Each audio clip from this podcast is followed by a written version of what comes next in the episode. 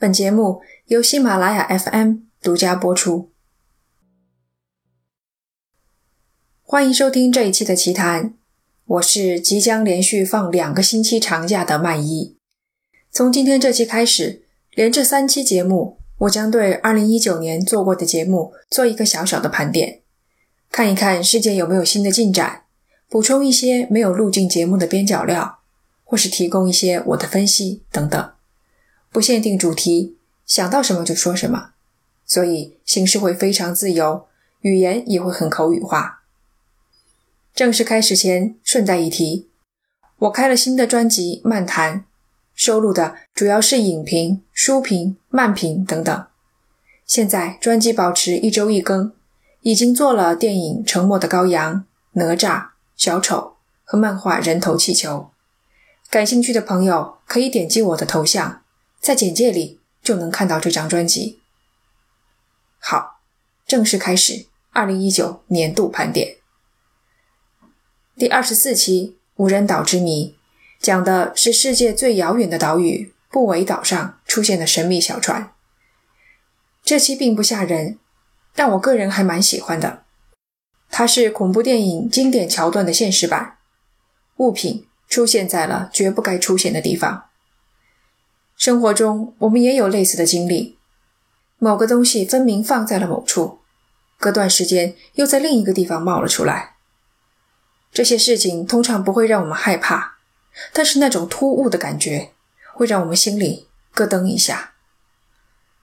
如果放在恐怖片里，这个故事可以作为前期的铺垫，悬疑的开始。我们知道，很多恐怖片会在前期着力渲染一种怪异的感觉。老让你觉得这儿不对劲，那儿也不对劲，又说不上来到底是什么，反正就是让你如芒在背，很难受。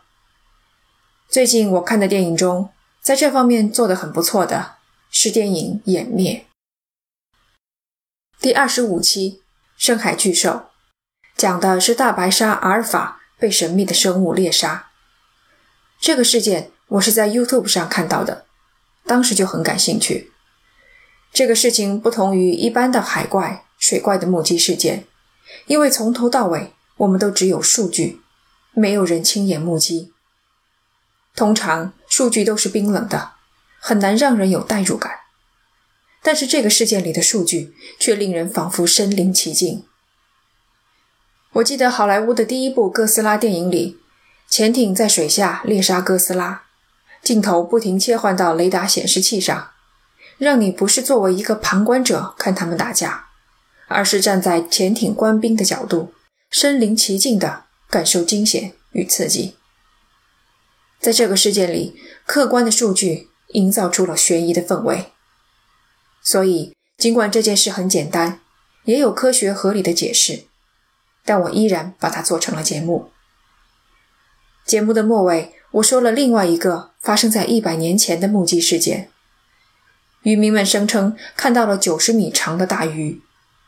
这条大鱼，有人分析其实是鲸鲨。鲸鲨的体长可以达到十二米，是最大的鱼类。关键是描述中其他的细节都符合鲸鲨的特征，比如说到大鱼张开大口，一张一吸，像是吞咽的动作，同时泛起大量泡沫，这些都是鲸鲨进食的特征。很容易辨别。鲸鲨虽然体型巨大，但它性格温和，是绿食动物。只是这个夸张的九十米的体长没法解释，我觉得可能是渔民们目测不准确。第二十六期《生兔子的女人》，玛丽托夫特和产科医生合谋导演了一出闹剧。这个故事非常的完整，有头有尾。每个人物的欲望、目的、行动也十分明确。说起来，这应该是最适合改编成戏剧或电影的一个故事了。故事本身不吓人，没有任何恐怖色彩，用有意思来形容它比较合适。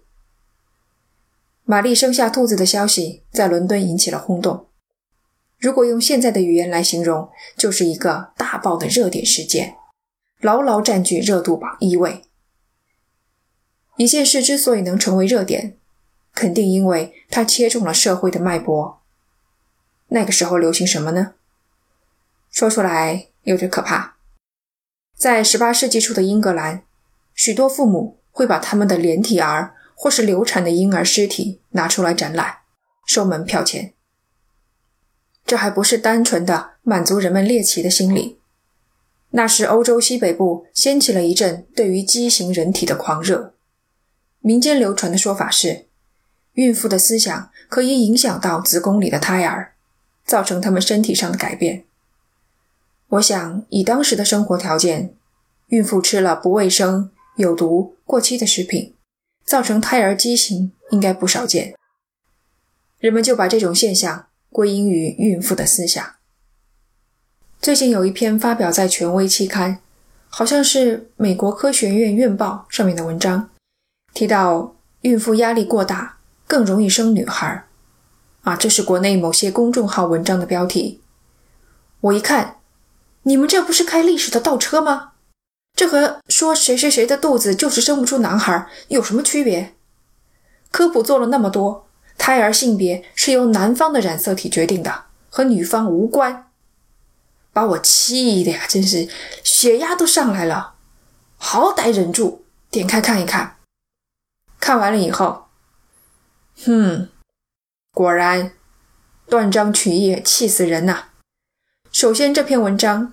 虽然发表在权威期刊上，但它并不严谨，调查的样本太小，有很大的问题。其次，人家也没说孕妇压力大容易生女孩，他是发现像九幺幺这种灾难发生以后，几年之内女孩的出生率比男孩高，超过了自然的比例，所以得出结论，有可能是孕妇压力过大。导致男胎在孕早期流产的概率更高，人家是这个意思，和公众号标题党那是差了十万八千里。然而，很多人估计啊都不会去从头到尾细细读一篇文章，而是看一个标题就完了。所以我真的十分痛恨标题党，每次看到就恨不得拿出我的狗头铡。啊，平静一下啊。二十四、二十五、二十六三期节目呢，是我做的一个短暂的尝试。之前有太多的听众跟我反映更新的太慢、太少，让我深感肩上的担子沉重。于是尝试了一周更新两期，一长一短，以为这样可以保质保量的完成。结果才做了三期就发现不行了，所以呢，悬崖勒马，回头是岸。第二十七期，便池里的尸体。日本福岛便池怪死事件，这是我讲的第一个发生在亚洲的事件，所以我想选一个可以给人留下深刻印象的。这个事件我手头只有很有限的资料啊，还全是三手四手的资料，一些我特别想知道的关键信息都没有办法确定，比如外面排污管的盖子到底是盖上还是打开的啊，这个区别就大了，你们都懂。福岛便池怪死事件发生在上世纪八十年代初，没有互联网的年代。之所以三十多年后受到广泛的关注，当然和“偷窥”两个字是脱不开干系的。二零一五年，日本兵库县的一个男人被抓到躺在下水道里，通过网格状的井盖偷窥女性的裙底。他的头发从缝隙里滋了出来，才被人察觉。被捕以后才发现，我的个天，这个家伙已经不是初犯了。两年前他也是躺在下水道里偷窥，被人抓了现行。那次更吓人，路过的女性无意中低头一看，结果从井盖的网格里看到了一双眼睛在动。要换做我，可能心脏病都要被吓出来。啊，想知道那是什么感觉的朋友，欢迎查看节目简介里的插图。这家伙呢，对自己的行为供认不讳，还贡献了一个广为流传的金句：“如果下辈子投胎，我想做一条马路。”我想他大概没有想清楚，走过马路的除了女人，还有男人、汽车和随地大小便的狗。值得一提的是，这家伙藏身的下水道宽五十五厘米，深六十厘米，比福岛案里的排污管要宽了二十厘米。据偷窥狂供述，他每次爬进下水道都很费劲。第二十八期，海上坟墓，棉兰人号的故事。有听众陆陆续续给我留言说，棉兰人号的故事改编成游戏了，问我有没有去玩。没有，我不玩游戏，长时间盯着屏幕眼睛难受，年龄大了就是这样。嗯，这一期我看看没有什么可以补充的了。啊，倒是有一个比较好玩的花絮。节目的开头的影子啊，我引用了 CIA 解密的文件，一封书信，其中提到了缅兰人号，收信人的姓名和地址被挡住了，仍然保密，神秘兮兮的。结果现在发现，收信人应该就是 CIA 的时任局长，而写信的人是亚利桑那州分部的人员。我是怎么知道的呢？因为信中提到他之前还给收信人寄过一封信。而相应的，别人的回信也解密了，是这封回信的内容透露，原来收信人就是 CIA 的头头。信里面不是说我想听一听您对这事的看法啊，巴拉巴拉巴拉的。回信里面啊，估计是秘书写的回信，冷冰冰的回答，没有看法，套近乎失败啊。好，下一期，第二十九期，堕入黑夜。布兰登半夜回家，路上离奇失踪的事件。节目里有一段是搜救犬循着气味追踪到河边，跳进水里，过了一会儿又游上了岸。好几个听众在评论区指出来，这里不对劲，搜救犬可能犯错了。河水会带走人的气味，搜救犬怎么可能追随气味跳进河里又爬上来呢？大家的怀疑很有道理。我后来又读了一遍新闻稿，这个地方确实就像节目里说的那样，搜救犬跳进河里又爬了出来。不知道当时搜救队员们对此的反应是什么？嗯，很难知道了。这个案子呢，我在国外的论坛上看到过一个分析，我认为可能性非常大。布兰登肯定已经死了，这点没有疑问。他的死应该是一个意外，尸体。被造成这个意外的人处理了。搜救犬最后停在了一条土路上，失去了布兰登的气味。土路早上才翻过，所以味道全乱了，无从追踪。有人根据这一点想到，有可能布兰登昨晚就倒在了这附近，不一定死，也许只是昏迷了。到早上，农场的雇员没看见有人倒在地上，于是开着推土机。或是拖拉机碾了过去。警察来了以后，肯定对农场里的人进行了盘问，最终判定没有嫌疑。这也许意味着肇事者是一个非法移民，事发之后就逃之夭夭了。国内的朋友可能不大清楚美国非法移民的情况，印象中好像非法移民就是偷渡客，整天东躲西藏啊，然后打黑工。死了都没人收尸。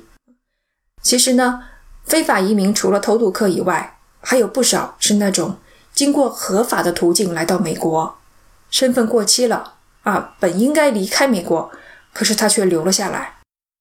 在美国呢，很多本地人不愿意做的工作，都是非法移民在做啊，比如说农场的工作，还有屠宰场、肉类加工之类的，起早贪黑，工资非常低。农场主雇佣非法移民，榨取他们的劳动力，因此呢，农产品的价格才能压低。这是大家心知肚明的了啊！尤其在几个农业特别发达的几个州，美国有非盈利的组织为这些非法移民争取权益。既然美国人享受了他们的劳动成果，那么就理应提供更大的回报。啊，回到布兰登这件案子，肇事者跑掉了。尸体还是要处理的，具体怎么处理的，这就不好猜了。后来寻尸犬都没有找到，农场主害怕连带责任，所以应该也参与了毁尸灭迹，只是没有证据了。第三十期，林间异形，一天之内被目击三次后，再也没有出现过的神秘生物——多佛恶魔。这个事件的相关信息比较少，我几乎把所有找到的资料都讲了。开始资料拿在手上，我还担心讲不了二十分钟，又不想注水，讲那些无关紧要的内容，那就只好把语速放慢一点，还是凑够了二十分钟。这个故事里让我印象最深刻的呢，是第二个目击者在森林里面和多福恶魔对视的那一段。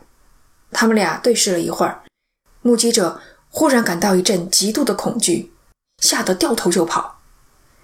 这段给我留下了深刻的印象，是因为我也有过类似的经历。小学的时候，某天晚上我失眠了啊，我一向睡眠都很好，那天也许是错过了困点。总之，在床上啊翻来覆去，怎么都睡不着，大睁着眼睛，挨个巡视房间里的每一个物品。那天晚上月光特别明亮，透过窗户，在白色的衣柜上投下了一个四四方方的格子，就好像一块小小的银幕。我看到呢，在这个银幕的左侧，有一片影子，就像是房子的一半，这种斜坡的屋顶，竖直的墙壁。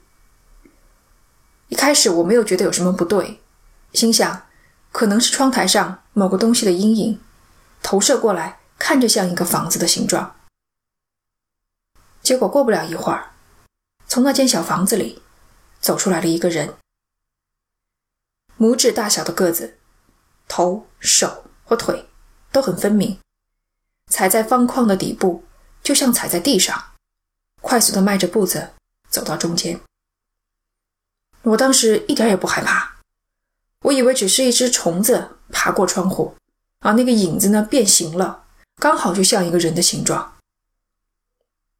那个人影在中间停顿了一会儿，又来回走了几步，接着他走回了房子里面。我心想：哦，虫子爬走了。没过多久，我突然一愣，以为自己看错了。那个人影又从房子里走了出来，而且他肩上好像还扛了一个东西。这回他直接走到刚才的地方，放下肩上的东西，一下一下的挥舞。他的动作清楚利落，我立刻知道，那绝不可能是只虫子。按理说吧，这时候我应该去看一看窗台上有什么东西在上面。可鬼使神差呀！真的是，我动作很小，静悄悄地掀开被子，慢慢地爬到床尾。因为衣柜贴着床尾，所以我一抬头就看见了上方的荧幕、房子和小人。我动作极为缓慢地站了起来，始终藏在阴影里，避免头投影在荧幕上，直到视线和小人平行。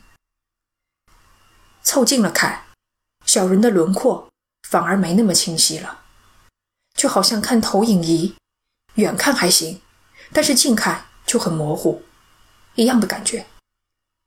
我甚至看到他挥舞手臂时还有重影，偶尔停下来还用脚去踩一踩。然后我说不清为什么，总之呢，我伸出食指，心想。要是按上去，会是什么感觉？会不会像杀一只蚂蚁一样把它按死？就这么一点一点靠近，在距离小人几公分的地方停住，因为我看见小人停止了手上的动作，一动不动的站着。我想，他可能发现我的食指了。我们俩都定在那儿，僵持着，谁也不动。接下来就跟节目里讲的那样，恐慌一瞬间就把我紧紧的抓住。我突然感到非常的害怕，急忙收回手指，爬回被窝，把头蒙在被子里，再也不敢多看一眼。在这样恐惧与疲倦的双重袭击下，我居然渐渐的睡着了。早上起来，我做的第一件事。就是去看窗台，结果发现窗台上没有摆放任何东西。也就是说，昨晚荧幕上的房子，并非来自于窗台上物体的影子。到了晚上，月光明亮，一如前日，在衣柜上投下四四方方一块荧幕，没有半块阴影在上面，雪白的一个正方形。小人和他的房子，从此再也没出现过。我现在还经常回想那晚的经历，搞不清楚到底是确有其事，还是我产生了幻觉，想不明白。下一期三十一和三十二是冰谷女尸，讲的是挪威深山里发现的无名女尸，线索提示死者可能是一名间谍。这个案子的大部分信息我都讲了。尸体下葬时，棺材上摆放了冰箱和郁金香。棺材是新打造的，防止尸体腐烂，以便日后有需要时还可以挖出来检验。葬礼只有神父和警察参加，照片也都还保留着，以备未来交给家属。冰谷女士的 DNA 已经测序，和她有血缘关系的人，只要测了 DNA。就可以与之配对。今年有人在距离尸体发现地四十米的地方挖出来一个背包，背包埋在地里十五厘米的地方，因此不大可能是自然因素导致的，而是有人故意埋起来。背包里的东西全部腐烂了，无法辨认都有什么，也无法提取上面的 DNA。背包是蓝灰色的，上面有红色的背带。估计是孩子的背包，所以是空欢喜一场。大家都以为和冰谷女士一案有关。三十三期是以爱之名，加拿大华人女孩小潘雇凶杀害父母的案子。这一期要补充的话，能说的就多了。油管上可以搜到警方审讯小潘的录像，好像有两个还是三个，加起来好几个小时。肯定有很多信息可以挖掘。有听众在评论里说到了一段录像，这段我也看到了。嗯，当时考虑到结构紧凑的问题，就没有放在节目里。这一段是警察询问小潘拨打九幺幺报警电话时的场景。小潘声称自己双手反绑在身后，被捆在二楼的栏杆柱子上。警官问他：“你手被反绑是怎么打电话的？”小潘说：“我从裤子后面的口袋里摸出来打的。”警官就让他演示一下。小潘双手背在背后，果然像他说的，从裤子后面的口袋里摸出手机，啊，是一个翻盖手机，开盖拨号。还别说，他还真能这样打电话。结果警官马上问：“你是这么打的？”好。那你是怎么跟接线员说话的？照小潘的演示，电话只能放在屁股后面，不可能拿到耳边的。小潘停顿了好几秒才说：“我对听筒大声的叫，然后开了功放。”但是你去听当时的报警电话录音，绝不是隔了很远的大喊大叫，而是就放在嘴巴边说话的声音，所以小潘是在撒谎。接下来三十四期冷血契约，德国的狼人事件。有听众留言说：“你在节目里说彼得斯汤普啊，也就是主角，可能是屈打成招，是冤枉的。可他死了以后，确实凶杀就停止了呀，他很有可能就是凶手。”嗯，我想应该再强调一下啊，这个事情呢，目前只有一个信息的来源。也就是一五九零年出版的一本小册子，这本小册子不是一本严谨的历史书，它的目的是警示世人不要作恶，有很浓厚的教化意味。当然啊，他也不会瞎编一个故事出来吓唬人啊。小明没有好好吃饭，结果第二天上学路上被车撞了啊，不是这样的，他有现实依据，只是讲述的时候肯定会带有主观色彩。带有倾向性。也许斯汤普死了以后还有凶杀发生，但小册子就不会讲了。了解了这一点，再看这个故事。我个人的看法是，彼得·斯汤普的事情像是一场宗教迫害。大家知道美国塞勒姆女巫大审判吧？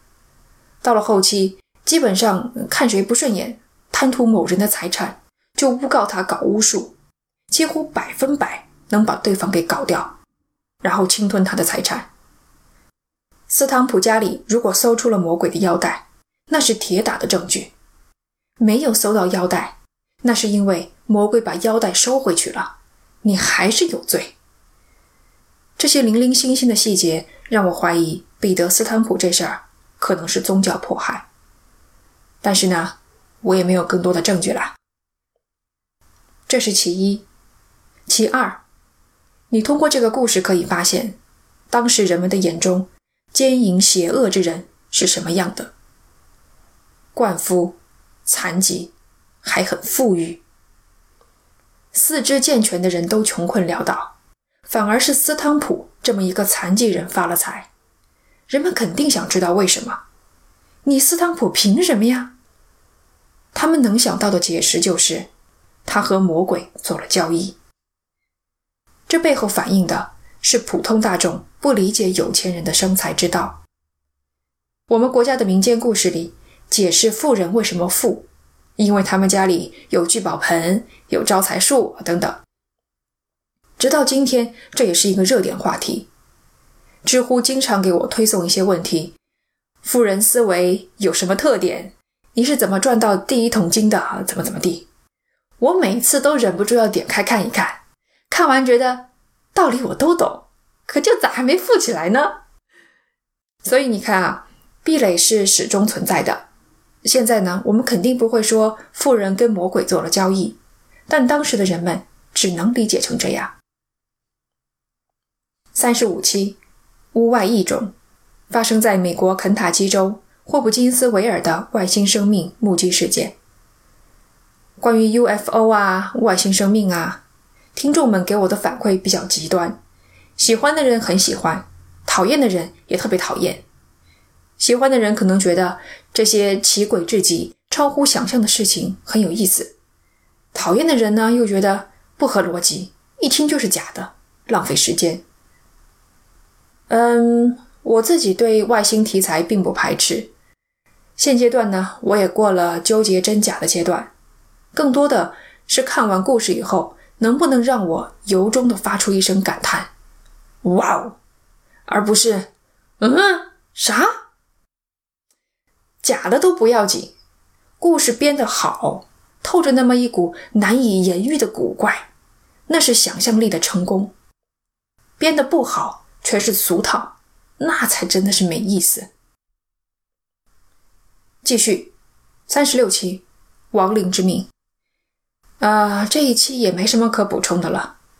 我在节目里提到“共有型精神病”这个名词，一个有精神疾病的人把妄念传送到另一个人的身上。我搜维基百科的时候看到呢，有人怀疑伊丽莎白·霍尔姆斯和她的男朋友也有这个病。这个伊丽莎白是谁呢？她就是被称为硅谷历史上最大骗局的始作俑者，号称女版乔布斯的 Theranos 的创始人。他的公司号称用几滴血就可以检测二百四十种疾病，足以把当今医学界挂起来吊打。结果现在发现，数据作假，是个骗局，投资人血亏十亿美元。活该，稍微有点医学常识都不会交这学费。三十七期是番外啊，更没有什么可补充的啦。这期番外呢是目前收到评论最多的一期。有人说啊，你还是这样，多笑一笑才可爱。你又不知道我长什么样呢。又有人说哦，半夜被我的笑声吓醒了，那你们干脆录下来做起床闹铃啊，对不对？还有人说节目不吓人，笑声才可怕。那你都被吓着了，你还不关注、订阅、收藏、转发吗？好啦，二零一九年度总结到此暂告一段落。我讲的好累呀，下期再继续吧。感谢你的收听，我们下期见。